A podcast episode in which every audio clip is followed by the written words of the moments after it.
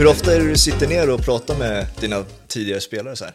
Alltså... Eh, ja, det, det händer ju ganska ofta. Det, inte kanske ett sånt här format i och för sig, men... Eh, nej, nej, jo, nej, inte så, men, men eh, en del ringer och eh, vill bara prata av sig. En, mm -hmm. en, en, del ringer och eh, frågar hur ska man gå vidare. Kanske man känner att nu, nu har jag kört fast, nu sitter jag på bänken. Och, mm -hmm.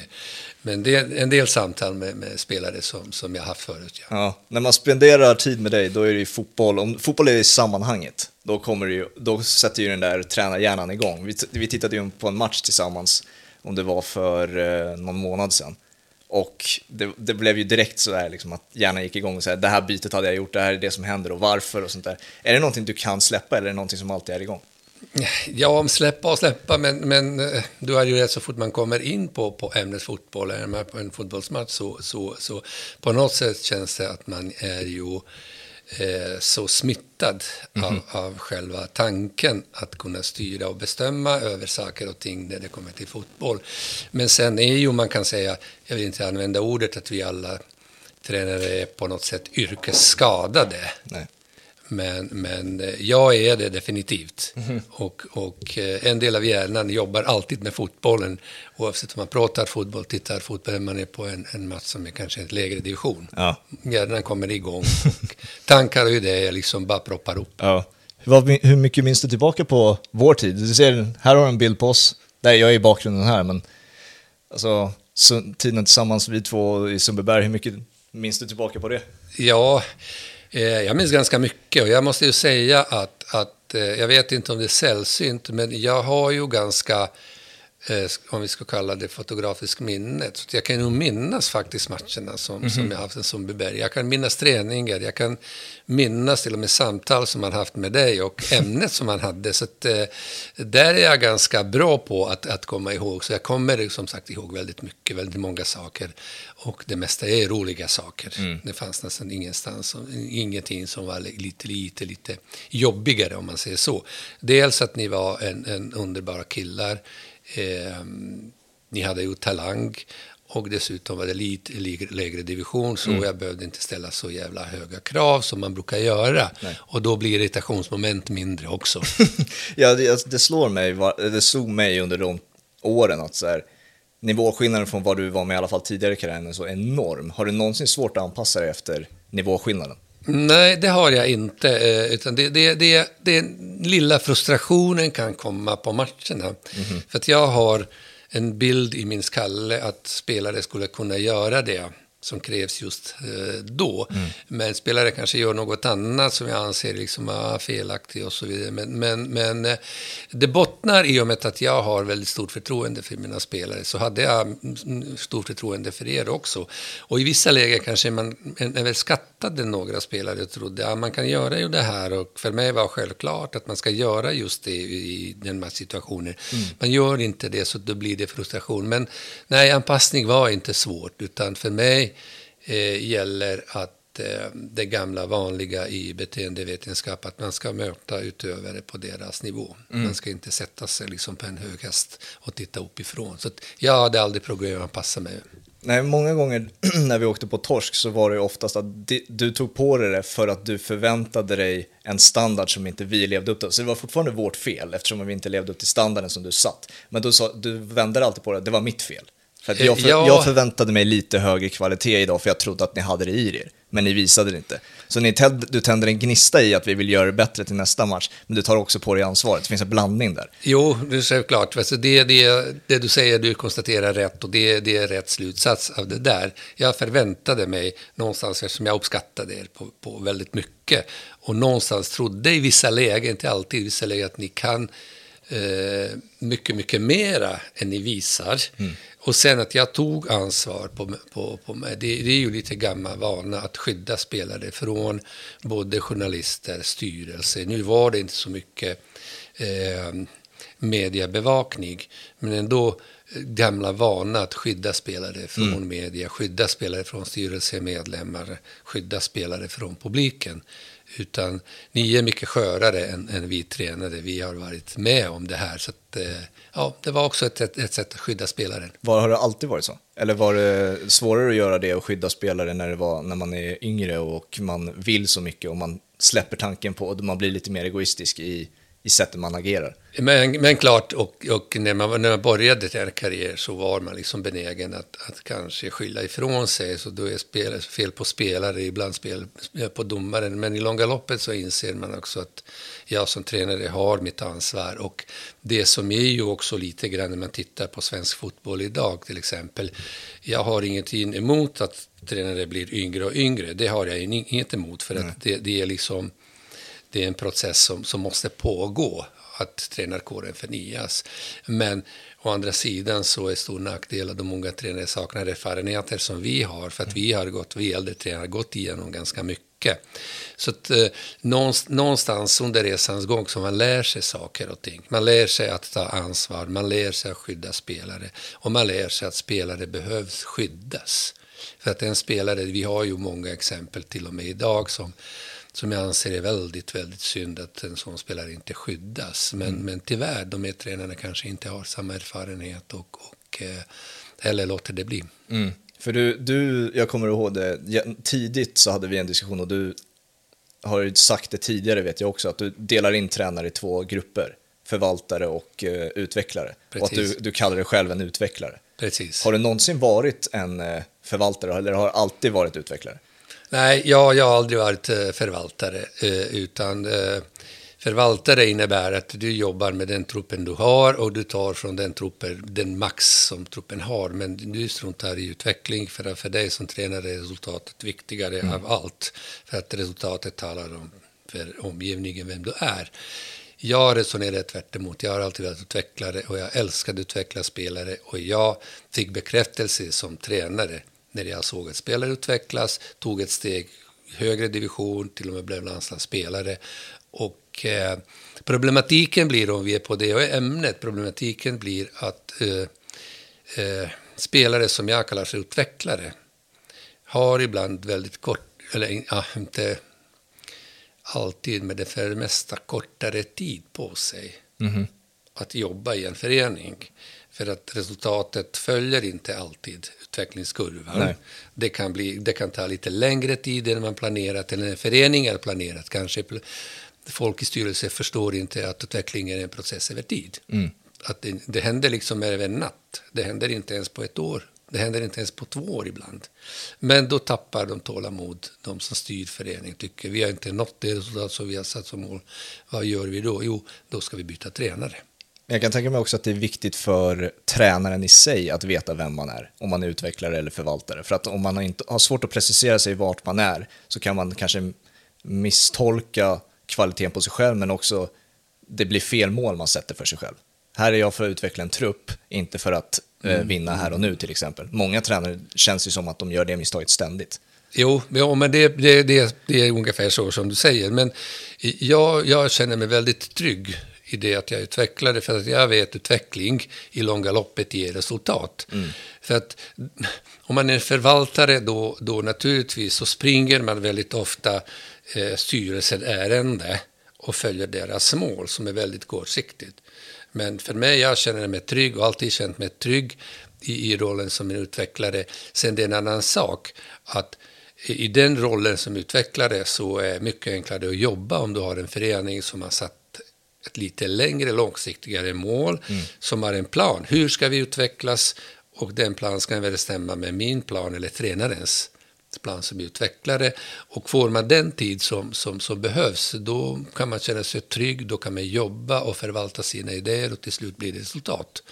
Men ofta är som sagt eh, att eh, eh, föreningar säger att de har långsiktiga mål, mm. men de målen spricker kan spricka efter tre, fyra matcher. Mm. Speciellt i högre divisionen. Efter ja. tre, fyra matcher, två förluster, tre förluster. Aha, men då spricker, spricker den plan eller vägen man ville gå. Mm. Utan då ska man förändra. Och vad vill man förändra? Jo, för man, man byter ut tränare och tror att det skulle ge effekt. Enligt din erfarenhet, vad är det man, hur ofta är det man får tillräckligt med tid och hur ofta är det man inte får tillräckligt med tid? Hur delar man upp det i ett snitt? Vad är din eh, erfarenhet av det? Ja, alltså det, det mycket, mycket oftare eh, får man eh, mindre tid än behövs. Mm. Så, så enkelt är det. Och det är min erfarenhet. För att jag har varit som sagt både på väldigt hög nivå och suttit på bänken grovt räknat eh, i över 500 matcher i olika divisioner. Och eh, erfarenheten säger att, att eh, tiden du får som tränare är väldigt, väldigt kort. Det är väldigt, väldigt kortsiktiga. Visst, som sagt, alla säger uttryckligen, vi har ju liksom långsiktiga planer. Men grejen är att man viker ner sig direkt för resultatet, för resultatet styr alldeles för mycket. Och det kan jag förstå delvis, men, men eh, börjar man liksom rubba så mycket på den långsiktiga så fastnar man i den kortsiktiga och då, då får man problem Var- som, som förening. Varje år känns det som, oavsett förening, oavsett klubb, är en ny satsning. Inte bara lång, mål på så här, långsiktighet, men också en ny satsning. De vet oftast inte vad det ordet innebär, men det är en ny satsning Ja, varje men år. precis. Men har du hela tiden ny satsning, ny satsning, det har du en poäng. Ny satsning, ja, men då hinner du aldrig slutföra den satsning som du har påbörjat. du är hela tiden liksom ständigt i påbörjan av en utveckling, påbörjan av en satsning. Ja, men nu ska vi satsa. Och det finns ju många, många föreningar i Sverige som, som eh, nu, nu kanske inte lämpligt att tala namnet på varken föreningar eller, men du har ju en förening som är Örgryte till exempel i Göteborg, som är väldigt anrik förening, som är en förening som har en, en väldig tradition. Och jag jobbade där eh, i, i två, tre år och mm, diskuterade just de här sakerna. Men, men eh, de tyckte att eh, vägen som, som i det läget jag ville gå passar inte. Okej. Jag konstaterade då lite grann, lite grovt och kanske lite ilsket och kanske jag vet inte, besviken. Eh, att eh, ja, men visst fortsätter ni så där så åker ni ur allsvenskan och sen kommer inte tillbaks. Nej. Men det, det gör ju också, genom din karriär har du ju valt att gå flera gånger. Är det Ja, av den, ja, av den anledningen. Jag kan inte jobba med någonting som, som inte jag tror på. Oavsett... Eh, jag, gjorde kanske misstag många gånger i och med att jag inte liksom accepterade och kunde liksom lyfta min lön. Mm. Jag hade kunnat liksom fått bra betalt och fortsatt. Men på något sätt känns det att, som jag sa flera gånger, det känns inte, jag känner mig inte trovärdig inför gruppen. Om jag pratar, och jobbar med någonting jag inte tror på, hur ska jag förmedla tron på spelare då? Ja. Så att, eh, spelare är ju väldigt intelligenta, eller ni alla som spelar fotboll på alla nivåer, ni är väldigt intelligenta. Ni kan känna av. Ja, men, ja, vi gör det här, men inte tränaren själv tror på det här. Hur fan ska vi tro på det här? Ja. Så att, i det läget, ska jag rätt eller fel, så valde jag två, tre gånger att kliva åt sidan. Okej, nu får ni driva det här själva. Mm. Tror du att det finns en möjlighet att vara både utvecklare och förvaltare? Eller måste man specificera? Kan man hitta en kombination på den? För det känns ju som en extremt spännande eh, kombination i så fall. Ja, ja, det går att göra. Och det gjorde till exempel ett lag som gjorde det. Det, det gjorde Djurgården när vi var som bäst. Så vi var en kombination av min kollega eh, Sören Åkerby som var en otroligt duktig förvaltare och sen jag som var en utvecklare. Ja. Och det gjorde, föreningen gjorde klart då för både, både alla, både för mig och Snuffe och vi pratade sinsemellan så att den utvecklande delen ska större del av träningen. Mm. Träningsinnehåll ska bli inriktat till utveckling, inte förvaltning. Nej. Utan sen när vi blir utvecklade, när vi utvecklar någonting så kan det förvaltas detta till någonting som vi kallade startelvan. Och den kombination tror jag inte att, ja, den går inte att slå i Sverige i alla fall. Det, det, det, det, får jag skriva på. Och det finns ju fakta på det där. Att vi hade liksom spelare som började med spelare som, som inte var landslagsspelare, inte var några uppskattade spelare, men i slutändan så blev vi med de spelare två gånger, sen tredje gånger svenska mästare Ja. och många av de spelare så fick vi sex, sju landslagsspelare av de spelare. Kände, det, kände du att när det blev landslagsspelare av dem, till exempel Kim Källström, Andreas Isaksson, Elmander och så vidare, att där var kvittot på din utveckling som tränare? Eller var det lång, kände du att det var långt innan eller finns det en kombination av det hela? När kände du Eh. att kvittot av, nu, nu har jag faktiskt utvecklat de här till en nivå som kanske jag inte ens kunde förutse. När du får det kvittot, när är det? Specifikt. Men då, då blev det, när de blev landslagsspelare, då fick inte bara jag kvitto på det som, som vi gjorde, utan alla vi som var inblandade i det där fick vi kvitto. Mm. Det här är rätt väg att gå. Mm. Och jag påpekar, fast det kommer aldrig påpeka att jag har inte liksom drivit igenom det där. Om man tittar liksom på, på det man glömmer, till exempel om vi nämner Kim, mm. Kim Källström, att Kim kommer från superettan. Visst, han är ordinarie i Häcken som 18-åring, men han är likförbannad en superettan-spelare. Mm. Att vi har Andreas Johansson som sitter på bänken i AIK eller på, uppe på läktaren.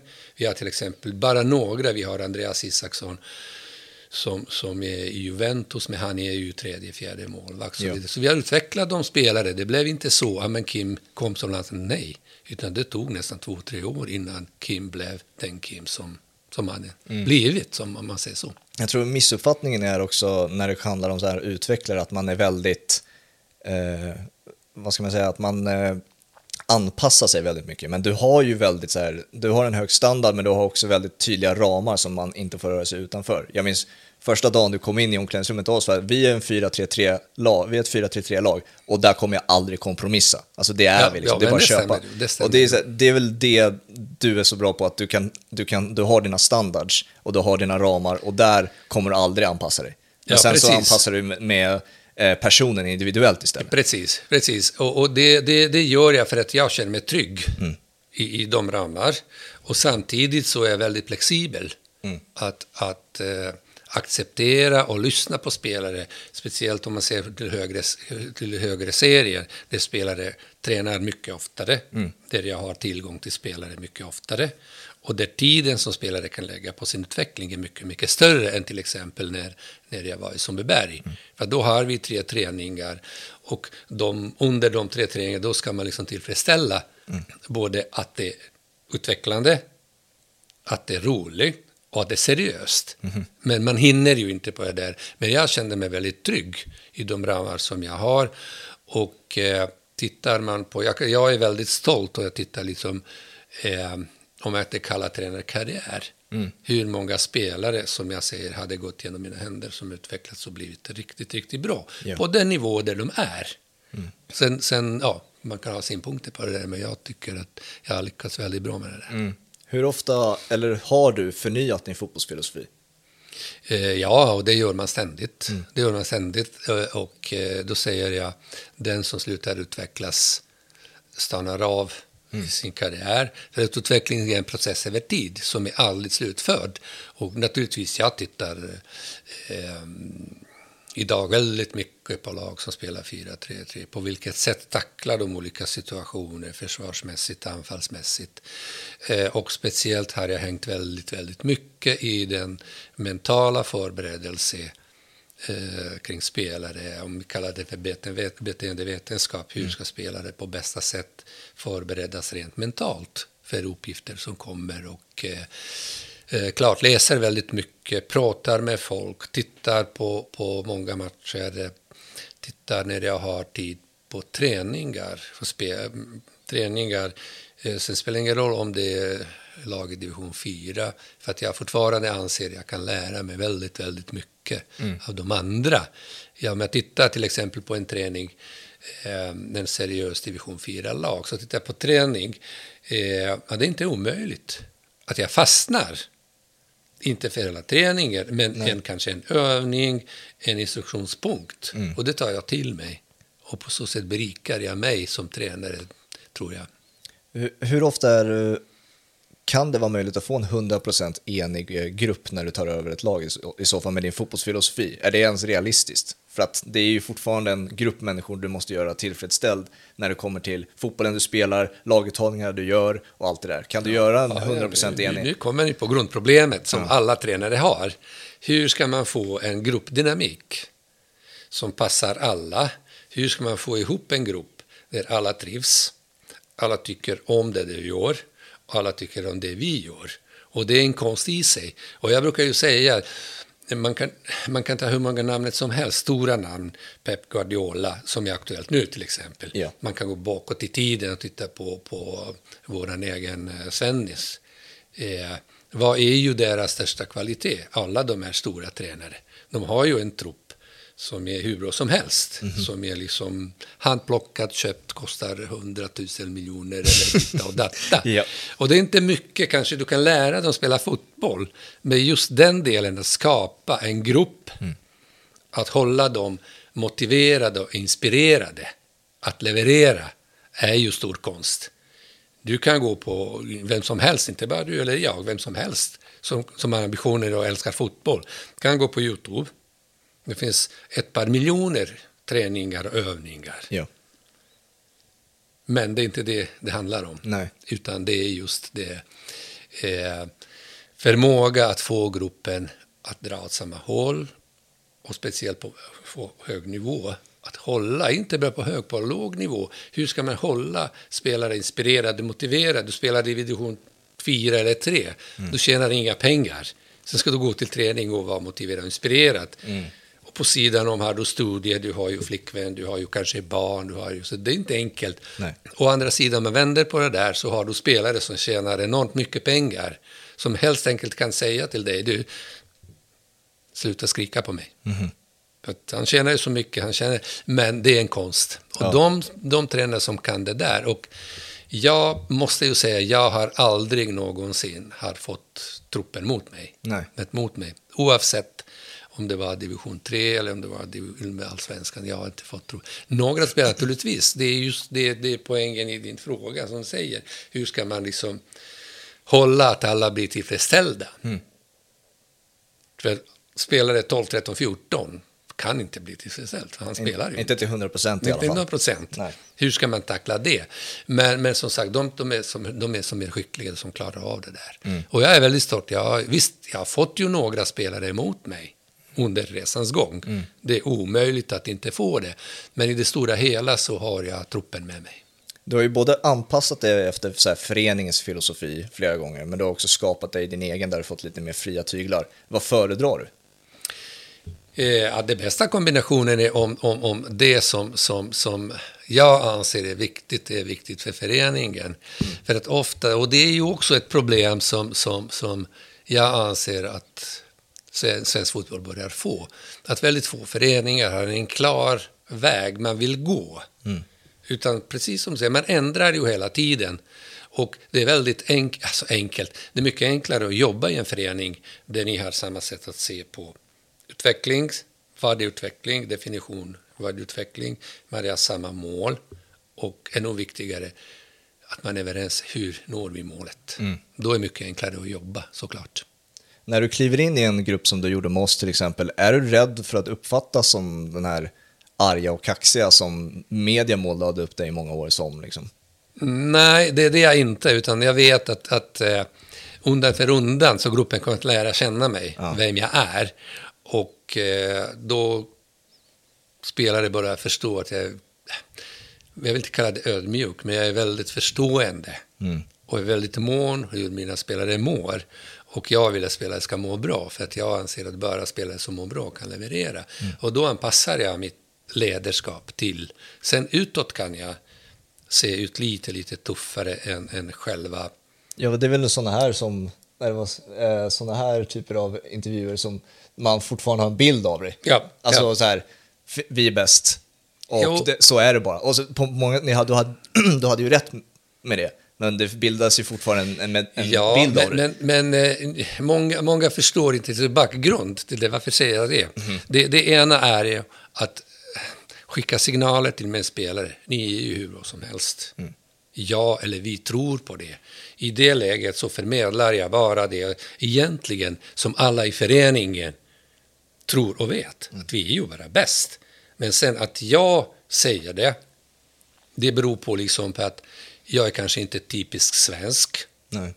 Och att jag vågar stå för det jag säger. Mm. Att jag var beredd efter det här, liksom, okej, okay, jag blir ju så lynchad av, av hängt upp häng, eh, skulle hängas upp av, av media och allt annat. Men, men det är också ett sätt att förmedla till spelare, ni är ju bra. Mm. Ni är ju bra. Och, eh, men, men som sagt, jag är väldigt... Eh, ju högre i, upp i seriesystemet man kommer och får uppdrag, man har, jag har ju mina principer. Ja. Jag har ju mina saker som inte jag rubbar på. Mm. Så det kan på då sätt så ska det uppfattas liksom att, och det förmedlar till spelare och att man kan inte, man kan inte liksom göra hur som, utan det här är ramar Mm. och ramar bestämmer jag, inte ni. Nej, Sen inom exakt. ramar kan vi röra oss fritt och allt är tillåtet. Och det, det är också som jag tror att jag är lite annorlunda av, av de an, jämfört med många andra tränare, inte alla. Att jag tillåter att spelare vara sig själv på fotbollsplan. Mm. Visst, man får ju ramar. Högerback är ju högerback och har alltid varit högerback. Men i min värld så får han fria händer att göra precis vad han vill. Mm. Så länge är det inom ramar för det som, som vi vill uppnå. Så att, eh, Ja. Och speciellt höga krav så ställer jag på beteendesättet och eh, eh, kommunikation spelare till spelare. Mm. Respekt till spelaren, till min kamrat. Så jag är väldigt, väldigt noga att alla som, som utvecklas för för mycket negativ energi, som påverkar gruppdynamik, så är jag benägen till och med ta bort en spelare, oavsett hans kvali- fotbollskvalitet. För att det där är liksom en grundsten jag står på. Ja, jag minns inte om du skickade iväg någon spelare, men jag minns ett utbrott, så här, och det var bara en vanlig intern match, det var domare, inte om du minns det här. Och du samlade gruppen efter en halvlek spelad eller någonting sådär och skällde ut oss för att det var inte upp till standarden. Det, visade, det var mycket gnäll på domaren dig, Ja, mycket liksom, eh, så här, visade inte tillräckligt mycket respekt och det var inte tillräckligt eh, inom fotbollsramarna heller. För det var inte tillräckligt. Men det är det som får eh, droppen, det är droppen som får bägaren att Ja, eh, att rinna över, ja, att, absolut. Att, det, inte- att det är just det, att den, Ja, eh, respekten som inte är där. Liksom. Precis, precis. Och det är ju i grunden, man tittar ju på stora lag, i grunden de lag, är de ledare som har utarbetat, eh, jag kallar det lojalitet till sin kamrat i laget. De har nått väldigt, väldigt långt. Så titta med ett lag som, som, och en tränare som jag uppskattar väldigt, väldigt mycket och är duktig på det där, det är ju Pep Guardiola, det är ju eh, Liverpools eh, Klopp. Klopp som, som, som, och tittar man på beteende hos de spelare, då ser man liksom, man gnäller inte, man, man, man viftar inte med händerna om, om spelaren, om kompisen hade misslyckats med passningen. Utan man ger ju stöttning och man fortsätter Ja. vidare. Och då bygger man upp en, en bra gruppdynamik och som sagt skapa, och det är ju väldigt, väldigt svårt eh, att eh, både i lägre och hö- högre division, att man blir lojal kamrat till sin spelare. Okej, Fabian har gjort fel. Det spelar inte så stor roll. Jag blir tacklad och vinner bollen tillbaks. Så jag gnäller inte, vad fan, vad gör han? Nej. Så att, eh, men det, det är ju svåra saker. Mm. Alltså min er- erfarenhet med dig som tränare var också att du hade väldigt specifika laggenomgångar. Eh, Väldigt specifika ehm, s- team talks innan matcher och sånt där. Det Ja. var väldigt lite fokus på boll och mycket annat. Liksom. Var det, har det alltid varit så för dig? Eller? Ja, ja det, det, det har det. Att, alltså, jag lärt mig väldigt mycket av, av eh, en som, som eh, följt mig hela vägen mina fem år i Djurgården och jag har haft kontakt med honom, det har jag fortfarande. Så det är Ingvar Putte Karlsson, han var sportchef i Djurgården, ishockey. De blev ju bäst på den tiden och sen när han klev till Djurgården i början av 2000-talet, då pratade jag väldigt mycket med honom och, och eh, eh, lärde mig väldigt mycket om honom. Och eh, Eh, en sak som jag har lärt mig, liksom, att vi har ju tränat och tränat, ni är ju fotbollsspelare. Mm. Då ska man inte tro att nu ska, på den här genomgången, nu ska jag liksom göra Fabian till en världens bästa ytter. Mm. Fabian, eller inte bara Fabian, i alla ligor. Jag har spelare som kan det de kan här och nu. Ja, min enda uppgift är ju inspirera och motivera dem att leverera det de kan ute på plan. Ja. Och eh, nästan aldrig har, har genomgång handlat om, om enbart taktik Nej, och flytta de där pluppar vänster och höger. Nej, det är ointressant. Det vi kan, det vi kan. Det vi har gjort, det har vi gjort. Nu är det bara ut på plan och må gott. Ja, du jämförde kreativt spel med Einstein, kommer jag ihåg, och du hade Ja. ett par fiskare du pratade om ibland och Ja. en annan historia om astronauter och sånt där. Ja, precis. Vad, vad hittar du de eh, anekdoterna, eh, liknelserna och jämförelserna? Eh, ja, om man, om man säger så, jag läser, läser väldigt mycket. Kanske senaste två, tre inte lika mycket som jag förut, men förut läste jag väldigt, väldigt mycket. Och mitt sätt att koppla av var att läsa böcker och, och massvis och en, en, en, eh, en favorit om man säger så här, det var ju just Albert Einstein i, i, i och med att han hade ju det som jag tyckte eh, låg väldigt, väldigt mycket för fotbollsspelare. Man, man, fotboll, som fotbollsspelare, jag lät mig, eh, jag varit fotbollsspelare, man, man, man vill göra alltid något extra med bollen. Ja. Liksom, men men eh, Einstein uttryckte det fantastiskt bra sätt att de, i de enkla saker ligger det mest genialiska. Mm. Men även mest svårt fångande. Att vi hela tiden tror att den här korta passningen till min kompis, ja men det är inget märkvärdigt. Nej. Men det, det är just det som är märkvärdigt. Att, att liksom, i det, i den enkla ligger det mest genialiska. Mm. Det här, ja, fortsätt, fortsätt. Och, och sen till det så, så la han till att i den enkla och mest spontana ligger det med genialiska. Det vill säga där inte tankemässiga processen ligger. Och du har spelat fotboll ganska länge, mm. du har gjort en del mål och ofta när, när, du gör, när du gör mål, speciellt om det är ett skott utanför, alltså då har du gjort det eh, utan tankemässiga processen, utan man tar emot och klappar till. Ja. Så sitter den. Mm. Då har man agerat spontant. Mm. Och vem gör spontana saker i spelet? Jo, spelare som inte är rädsla att misslyckas. Mm. Speciellt högre serier, som sagt, när man har tillgång med spelare eh, mycket, mycket oftare och längre tid. Eh, ett av primära mål var liksom att ta bort rädslan av Ja. spelaren. Speciellt unga spelare. Du är en ung människa, du umgås med unga människor. Du träffar speciellt de som är kanske 14, 15, 16. Och redan där börjar de, ah, men jag vill inte gö- göra bort mig. Göra bort sig, det- det är någonting som man inte vill. Man skäms ju lite grann. Men det är precis det du, gör, det du ska göra. Du ska göra bort dig. Du ska våga göra bort dig. Sen när det sitter rent spontant upp i krysset så får du 50 000 jubla. Ja. Men gör du inte det, det att rädsla är ju någonting som, som överhuvudtaget liksom är, är, gör att spelare inte utvecklas, att spelare kanske inte når sina nivå som man skulle. Speciellt om man, om man har så pass auktoritär tränare, om man har lite rädsla, vad ska han säga? Mm. Det är totalt ointressant. Det jag ofta säger, och det ser jag idag, det allra, allra viktigaste när en match börjar, det är vilken serie, först och främst ska du till- tillfredsställa dina egna behov, att spela och må gott. Sen ska du tillfredsställa tränarens. Ja. Vänder man på det där, ja, men då blir man en simpel spelare som ja, som bara spelar liksom safe och tar inga risker, och, men då blir man ingen spelare. Och då, den blir du också frustrerad på som medspelare också. Du gör bara det fegt för dig själv här för att du ska skina medan vi, vi får tuffare uppgiften att lösa det. Liksom. Absolut, ja, ja, men så är det. Så är det. Eh, Det här fokus med, på mentala och beteendevetenskap som du har varit inne på flera gånger. När identifierade du det att det var det viktigaste för fotbollsspelaren? Och varför det blev så mycket fokus på det? Ja, alltså det, det, det är som sagt, nu måste vi gå lite längre bak, bak, Det är lugnt. bak tiden. Eh, när vi påbörjade det här med, med, med, med Djurgården och ville skapa ett nytt Djurgården, och då, då kom också Ingvar, Port, äh, Ingvar Porte Karlsson, eller Putte, som jag sa, han kom på, på den idén att eh, nu ska vi engagera en beteendevetare som ska jobba med våra tränare. Mm. Eh, och, och utvecklar jag inte mig själv så kan jag inte utveckla spelare. Nej.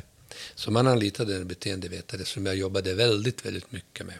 Både pratade och han utbildade eh, Lars-Erik Sandler och eh, då förstod jag att det hänger liksom ihop spelarens talang, rent, rent fotbollstalang, tekniken, taktiken, snabbhet och allt som beror den delen och den mentala.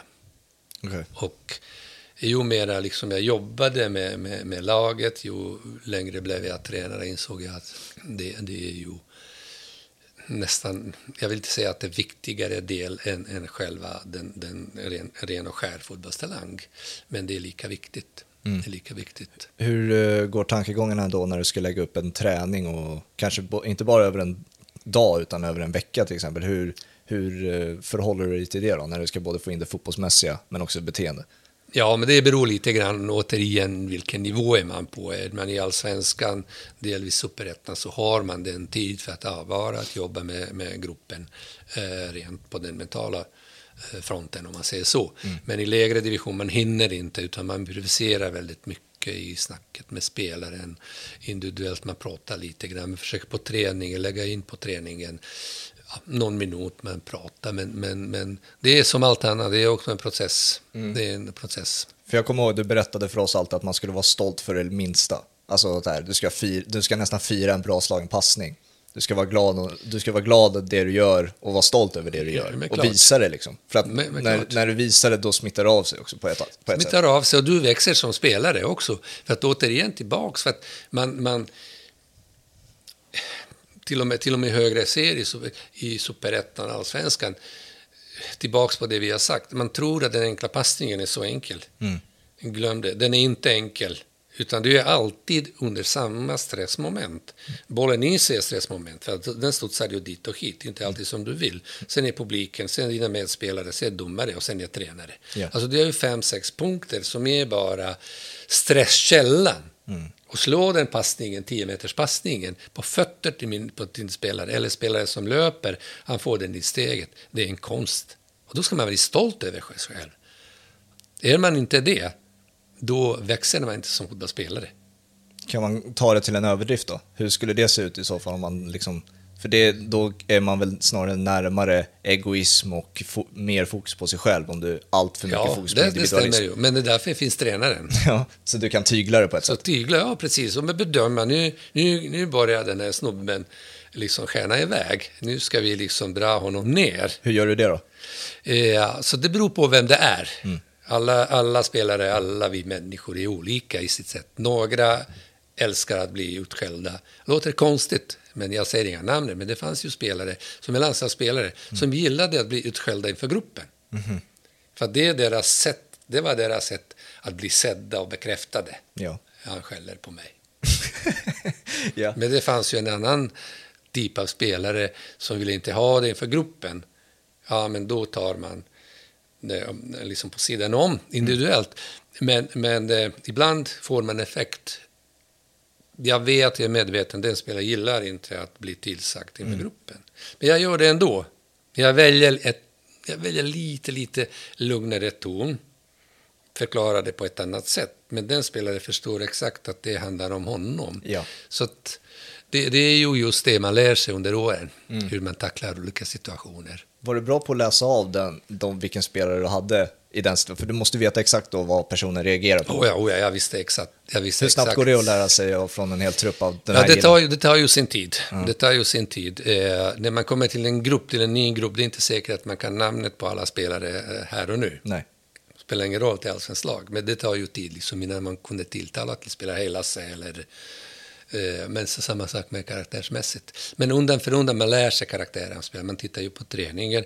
Ibland kan jag vara väldigt lugn på, på träningen. Sista året blev jag mest skadad när vi, när vi hade Adam och Ja. de andra. Så då, då var jag mest och tittade lite grann, gick omkring och Fast det behövdes inte liksom skanna er karaktär, men jag kan göra det också med ett allsvenskt lag, att eh, eh, låter mina kollegor leda träningen, Mm. låter mina kollegor lägga upp träningen.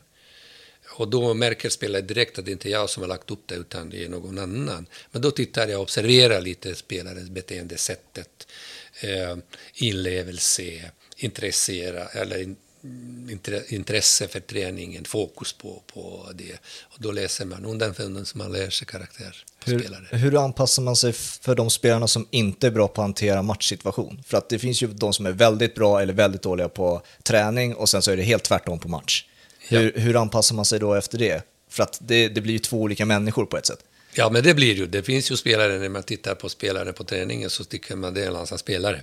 Sen kommer det ju matchen. Men det enda sättet är ju att på något sättet, är på något sätt, eh, fel sagt, men, men man måste hitta nycklar att hjälpa till den, till den spelare. Speciellt om man är övertygad spelare har eh, kvalitet. Men då hamnar man i ett läge där, där eh, speciellt på högre serier, där resultatet styr. Ja. Om den spelaren inte levererar, trots att du ger chansen på chansen på chansen, inte bara att eh, publiken och styrelsen reagerar, reagerar egna spelare. Eh, Gruppen reagerar på, på det där. Så att, men, men jag brukar ha tålamod med en sån spelare, jag brukar prata med en spelare, jag brukar ibland, inte ibland, för det mesta tala om det spelare. Om spelare ställer frågan hur ska jag göra i den här situationen, gör, för, gör, gör det du vill. Mhm. Hur ska jag spela? Spela som du vill. Mm. Slå tunnel på den första du, det kommer. Liksom bara för att uppmuntra honom ibland. Och, och det fanns ju exemplar som, som hjälpte till. Och spelare liksom hoppade över den tröskeln. I och med att jag säger inför gruppen, Mm. på genomgången, jaha, på höger, höger ytter spelar du. Mm. Och säger jag namnet och säger, alla kan jag byta ut, men inte dig. Du spelar 90 minuter. Mm. Och du gör det precis som du vill. Ja. Och då har jag, om jag har lite gnälliga spelare som gnäller, då säger jag namnet till den spelaren. Du, han får göra som han vill. Mm. Du får inte reagera. på han. Blir han med bollen, skjuter, dribblar, stå still, det är inte ditt problem. Det är mitt problem. Ja. Bara för att liksom lyfta upp, uppmuntra den spelare. Och det har hjälpt. Det har hjälpt många spelare. Ja, och jag kommer också ihåg att eh, det gör ont att vara hjälte. Det var en av din, eh, Japp. din favoritcitat som du alltid använde. Eh, och det kunde man ju applicera väldigt mycket offensivt, för där tar man ju mycket stryk. Men Precis. framförallt defensivt också. Det, eh, är det någonting du också fokuserade på väldigt mycket i den fysiska aspekten när du tänkte på beteendevetenskap? För det är också en mental grej. Precis, precis, ja. Ja. Ja, precis. Alltså det, det kallas, alla säger att det, det finns ju två kombinationer av det, mod och rädsla. Ibland är liksom, man rädd, ibland, alla är modiga att, göra, att, spelare ska bli modiga och, och ha förmåga att offra sig, ha förmåga att, att precis som, som du uttryckte det, ska du bli hjälte, det gör ju ont, det ska göra ont, Mm. men det lönar sig. Ja. För du blir ju hjälte. Så att, men det är en process. Så att, eh, ofta när man tränar eh, ett lag som Sundbyberg till exempel, man, man har inte den tid för den processen som tränare och inte ni heller som spelare, för att ni har ju liksom andra åtaganden, inte bara komma till träningen. Nej. Så att, eh, för att utvecklas, för att ta steg ytterligare behövs ju tid. Mm. Det, annat med beteendevetenskap, det finns ju ett rykte så här att du sa till dina Djurgårdsspelare att man skulle klä upp sig och vara ute med kostym och sånt på Östermalm. Stämmer det? Det stämmer, det stämmer ja. Så var, Det var, var, var det eh, liknande också i en beteendevetenskap sett till att du skulle vilja få ut Alltså det någonting var ju utav lite grann, det var lite grann min egen grej, eh, att, att eh, vi ville skapa någonting. Mm. Vi ville få liksom ett identitet. Och vad är vår identitet? Eh, ja, vi är ju ja, Djurgården, Östermans lag. Mm. Och vad är det som skiljer oss från till exempel Hammarby? som är på Söder. Ja, men de är lite mer avslappnade, de är lite mer lediga i sin klädstil och de är lite liksom lättsamma. Däremot, det är inte vi.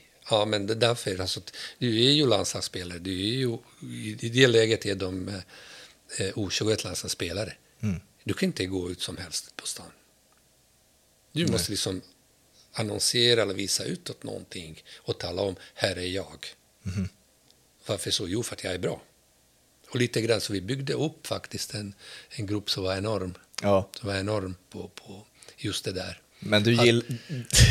du, jag kommer... du gillade inte mina val av fotbollsskor, kommer jag ihåg. Eh, nej, nej, alltså, jag, alltså det, det, var, det spelar inte, alltså egentligen det spelar inte så stor roll. För där, men- stick, där sticker man ut, för jag valde typ rosa, gula fotbollsskor. ja, men, men det är också en, en, en, jag vill inte kalla det utveckling, utan det är en förändring som har skett Jaha. från den konservativa fotbollen. Ja. Och jag är ju ganska konservativ när det, när det kommer till fotboll. Mhm. Och jag skulle vilja liksom behålla det gamla lite grann. Det, det, ja, Adidas, och och det kan bli Puma, det kan bli vad som helst. Men Ja. de är ju svart med någon vit eh, Ja. märke på. Så såg det och ut. så. Och sen började det komma. Och jag reagerade redan, redan när jag jobbade ett par år på Lidingö som utvecklade deras ungdomssektioner. Nu kommer killar med ja, rosa, röda. Alltså, jag tyckte, vad i helvete är det här? Och så när du kommer till det där, jag blev påmind om det där, Ja. men kolla det här alltså. alltså ja, men nu är ju liksom tiderna förändras och Ja. det är bara att acceptera. Alltså. Det är bara... Att det är inte skor som spelar, det är ändå du som ska spela. Nej, exakt. Men det är också någonting, humor.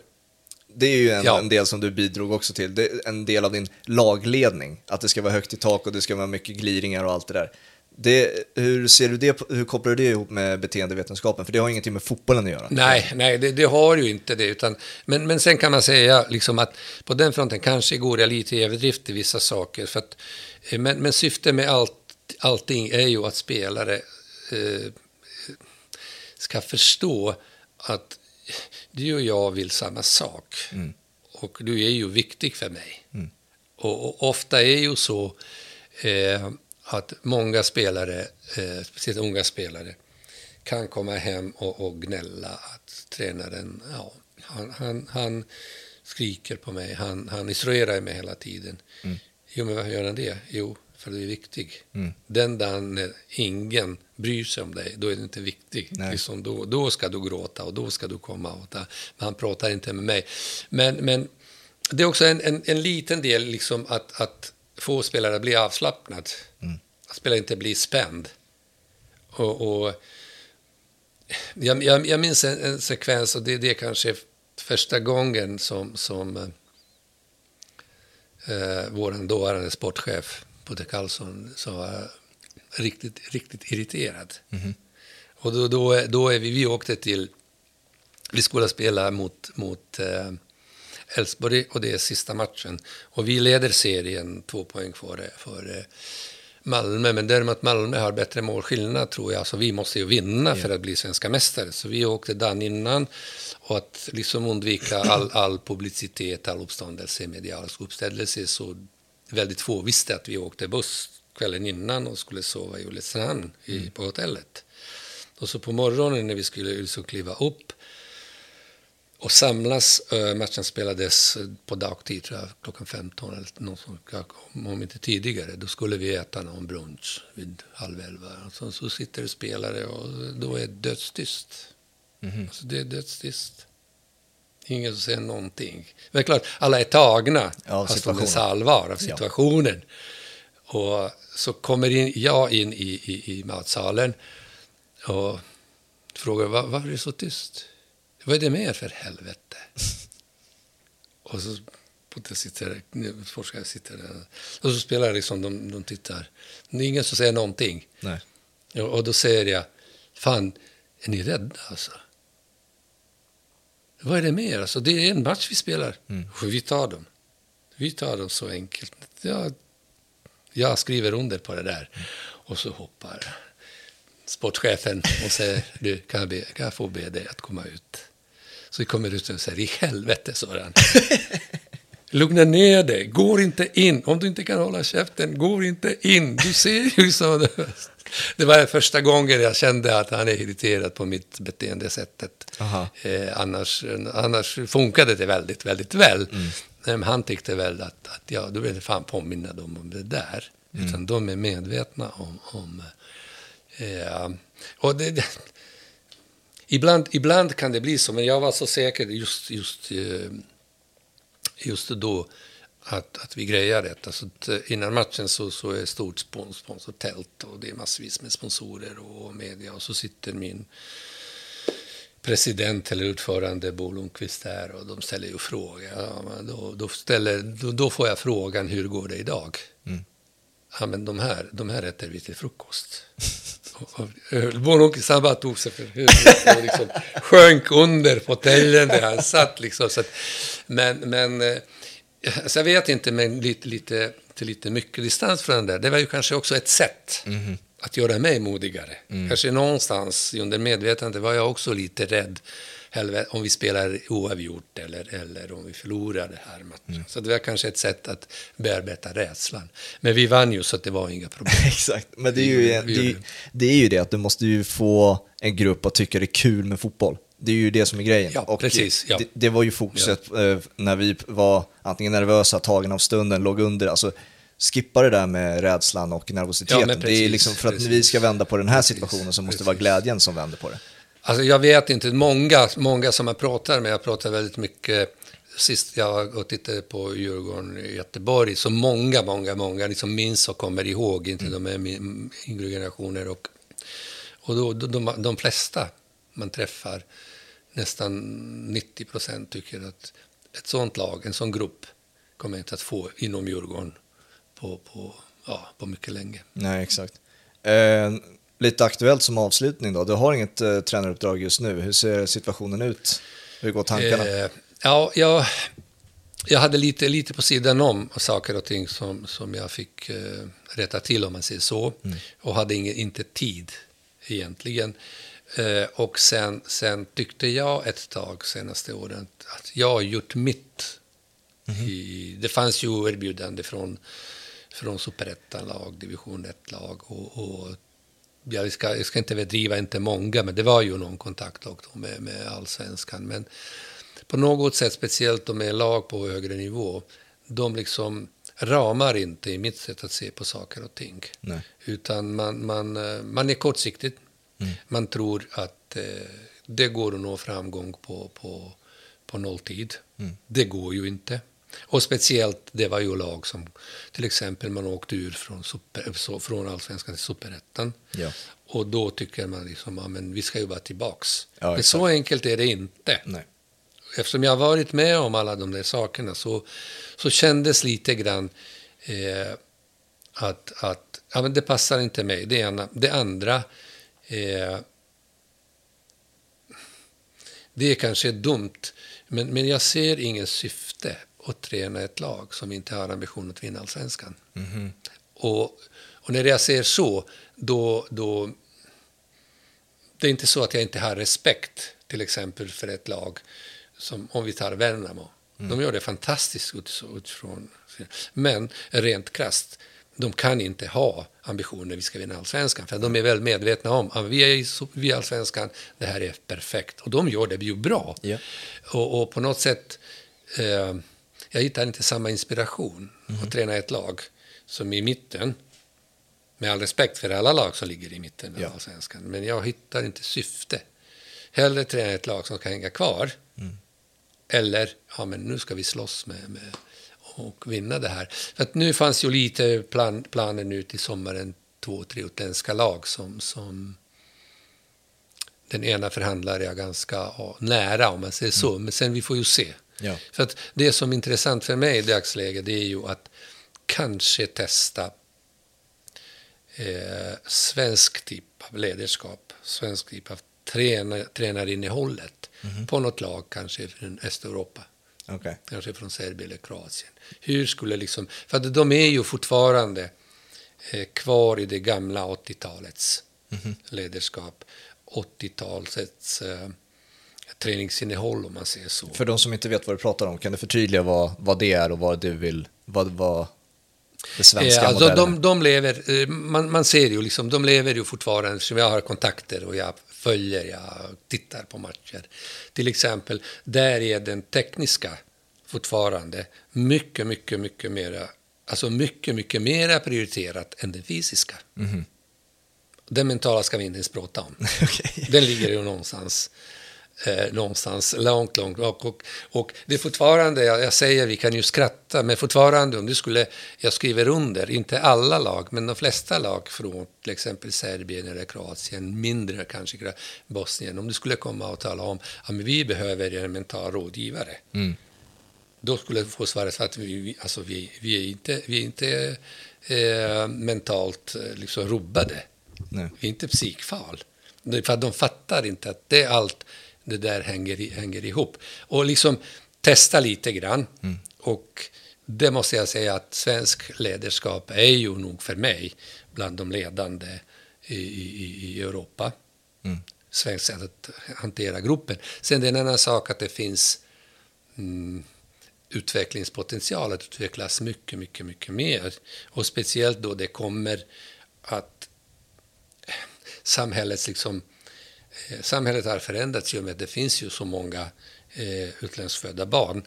De är inte utlänningar längre, utan de är tredje, fjärde generation. Ja. Och de är ju svenskar. Och svensk ledarskap har inte nått den nivå att kunna fånga upp och hantera den typ av, av individer. Och så många som har talang når inte hela vägen upp. För att de stannar ju för att vi kan inte ta hand om dem. Av någon anledning. Men, men svensk ledarskap är bra och som jag är nyfiken liksom, om jag skulle tillämpa det här med bra fysisk mental förberedelse i kombination med deras infödda teknik. Ja. Hur skulle det Skulle det ge effekt helt Ja, enkelt. det är intressant. För du har ju pratat tidigare om att vara en del av en så här rådgivande roll i klubbar och sånt där. Är det sånt som intresserar dig i, i sånt fall, eller är det enbart som tränare? Enbart som tränare. Jag har varit i det, i det läget, det har varit någon slags, men, men det är väldigt svårt att... att, att eh, varje tränare, ta dig själv som exempel, om du skulle, ja, så nu är jag tränare, och så har du någon rådgivare, men du har någonting du tror på, Ja. men det gör inte jag. Mm. Jaha, hur ska, hur ska man hantera saker och ting? Gör du någonting som jag vill och misslyckas, då blir du väldigt besviken på dig själv. Ja. Fan, varför lyssnar jag på honom? Å andra sidan, om, om du gör på ditt sätt och misslyckas, då blir du besviken igen. Ja, varför gjorde jag inte som han sa? Så den rollen är väldigt, väldigt... Eh, nej, nej, nej. Den rollen skulle jag inte vilja ta. För det, det måste ju vara också något attraktivt eh, för, alltså om du säger att du inte är den typen av tränare som vill ta diverse jobb i mitten eller vad det nu är. Det måste ju, den där rådgivarrollen i och med din erfarenhet och du står för utveckling och eh, talangutveckling och eh, mycket fokus på individen. Den, det känns som att där skulle ju förfrågningarna komma en massvis, alltså spontant. Ja, ja jo, jo, jo, jo ja. men, men, men eh, i, i så fall skulle det liksom dyka upp en förening, speciellt om det handlar lite om lite högre serier, låt oss säga division 1 och uppåt, som har ambition att klättra upp i, i seriesystemet. Men då, då ska, skulle man bli så noga liksom att, att jag får en, en, en roll som, som eh, sportchef för utveckling Mm. som är avskild från tränarrollen.